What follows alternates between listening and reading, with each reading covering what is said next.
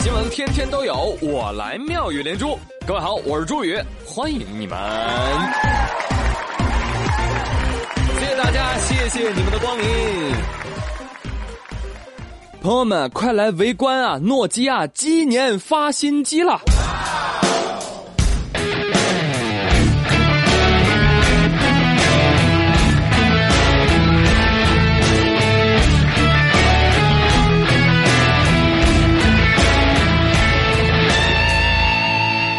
啊，他不是早死了吗？呃，确切的说是半死不死，生不如死，好死不如赖活着。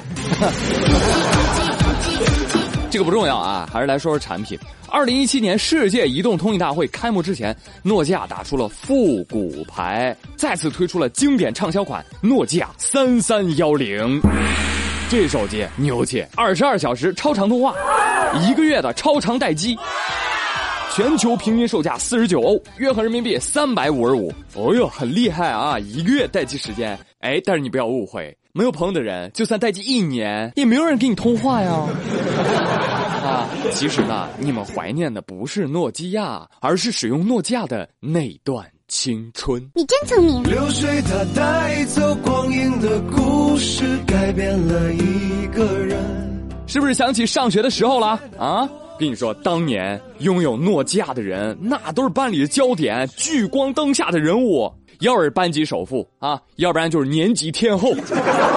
你比如说刘富贵，刘富贵就说了：“想当年我用五二三零的时候，那家伙全班唯一一台触屏手机哈，大家都没有见过这么大的屏。我跟你说，整天我拿着五二三零在班上可以横着走啊。” 我羡慕了，那然后呢？都被班主任没收了，还有什么然后？而我同事张丽丽也是个富二代啊，想当年也用上诺基亚了。呃，她跟我说，还记得那一年玩手机被老师给抓住了，老师把我的手机从楼上嘣啪叽扔楼下了。哎呀，我就含着泪儿啊，连蹦带飞的，我就冲楼下跑啊。然后啊，我就发现我诺基亚可坚强了，它还在唱着。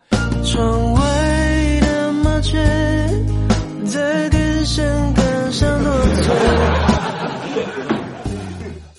哎，你们这些人啊，太浮夸了，好攀比。我小的时候，我爸就教育我说：“孩子啊，在学校不要和别的同学攀比，有什么好比的呢？咱家这么有钱，谁能比得过咱们？” 开玩笑啊，我这有钱呢是假，但接下来这位那真的是豪气冲云天。三月一号，沙特国王近五十年来第一次访问印尼。这次出行可了不得喽！沙特国王带了四百五十九吨的行李，其中呢就包括两部奔驰 S 六百啊，连电梯自己都带，是吧？一带还带两部。此外呢，还带了六百二十个随从，八百个代表，其中包括十个部长、二十五个王子，这么多东西，二十七趟飞机才把这么一大帮子人运到了印尼雅加达。关键是，你把印尼也给忙坏了好吗？不巧的是啊，当天还下雨了。哎，听这新闻啊，我猜有人就要说了，你看谁说只有女人出门要带很多行李的？对呀，朋友，这你就不知道了。沙特国王的行李应该是他妈给他打包的，哎，生怕孩子饿着。印尼呢对此也表示无奈，来就来呗，带这些东西干啥呀？是不是？太客气了。要不您老啊，干脆在我们印尼建个沙特得了。啊，嗯。所以这么奢侈的行头，我估计全世界也就沙特土豪可以这样啊！再牛叉的郭敬明也写不出沙特国王的阵仗啊！你跟这一比，什么霸道总裁五百平米大床根本不够睡，什么充了一千万的公交 IC 卡根本不够刷，是吧？哎，唯一的缺憾呢就是什么？当天下雨了，沙特国王还得冒雨来会见，是不是？所以我建议啊，沙特国王。下次啊，您老呢就自己带个太阳过来。土豪就一个字，我只说一次。大朋友们，你们以为有钱人就像你想的那么快乐吗？才不是呢！有钱人的快乐你根本想象不到。假如今天的生活欺骗了你，不要悲伤，不要哭泣，因为啊，明天生活还会继续欺骗。那何以解忧？唯有写诗。读几首小诗给你们听听啊。第一首诗啊，诗名叫《我》。我们班上的学生数，要是加上我，才是二十六个。我们国家的总人口，我也占了一个名额。计算地球重量的时候，我的体重应该也包含在内吧？在这浩瀚的宇宙中啊，我占的空间会有多大呢？妈妈说，没有我，整个家都好像空了。据说这是小学生写的诗，没完呢啊！这位韩国小学生还写了一首《不疼》，说我只要一见到他。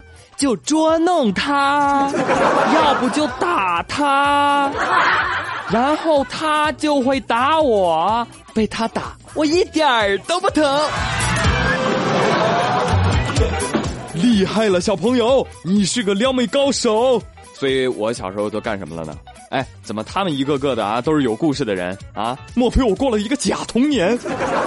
真的，朋友们，现在孩子特别早熟。你比如说，昨天大表姐啊领着四岁的小外甥放学回家，路上呢经过一个乐器培训机构啊，于是大表姐就进去了解一番啊。出来之后就问我外甥女说：“宝贝儿啊，你是喜欢古筝还是喜欢吉他、小提琴还是钢琴呢？”外甥女怎么说的知道吗？妈妈，你不要再乱花钱了。瞅瞅吧，大人们，现在小学生们思考人生、思考宇宙和爱情，诗写的比你好，游戏打的比你棒，女朋友还比你多。所以啊，别说你的知识水平已经不够上高中了，告诉你啊，你连小学你都没有资格上。不要啊！哎，说到这个资格啊。听说以后在济南，想要有养狗的资格，就得积分了。就你不养吗？行，给你家打分儿。犬只扰民的，遛狗不拴绳的，不带犬证犬牌的，第一次查到呢，给你个警告，扣三分。第二次查到，罚款两百到五百，扣六分。第三次查，你怎么还这个样子？行，扣完十二分，吊销狗证。所以济南的狗狗们，赶紧回去劝劝你们家主人啊！主人，主人，你要控制好你自己，不然呢，你将失去我。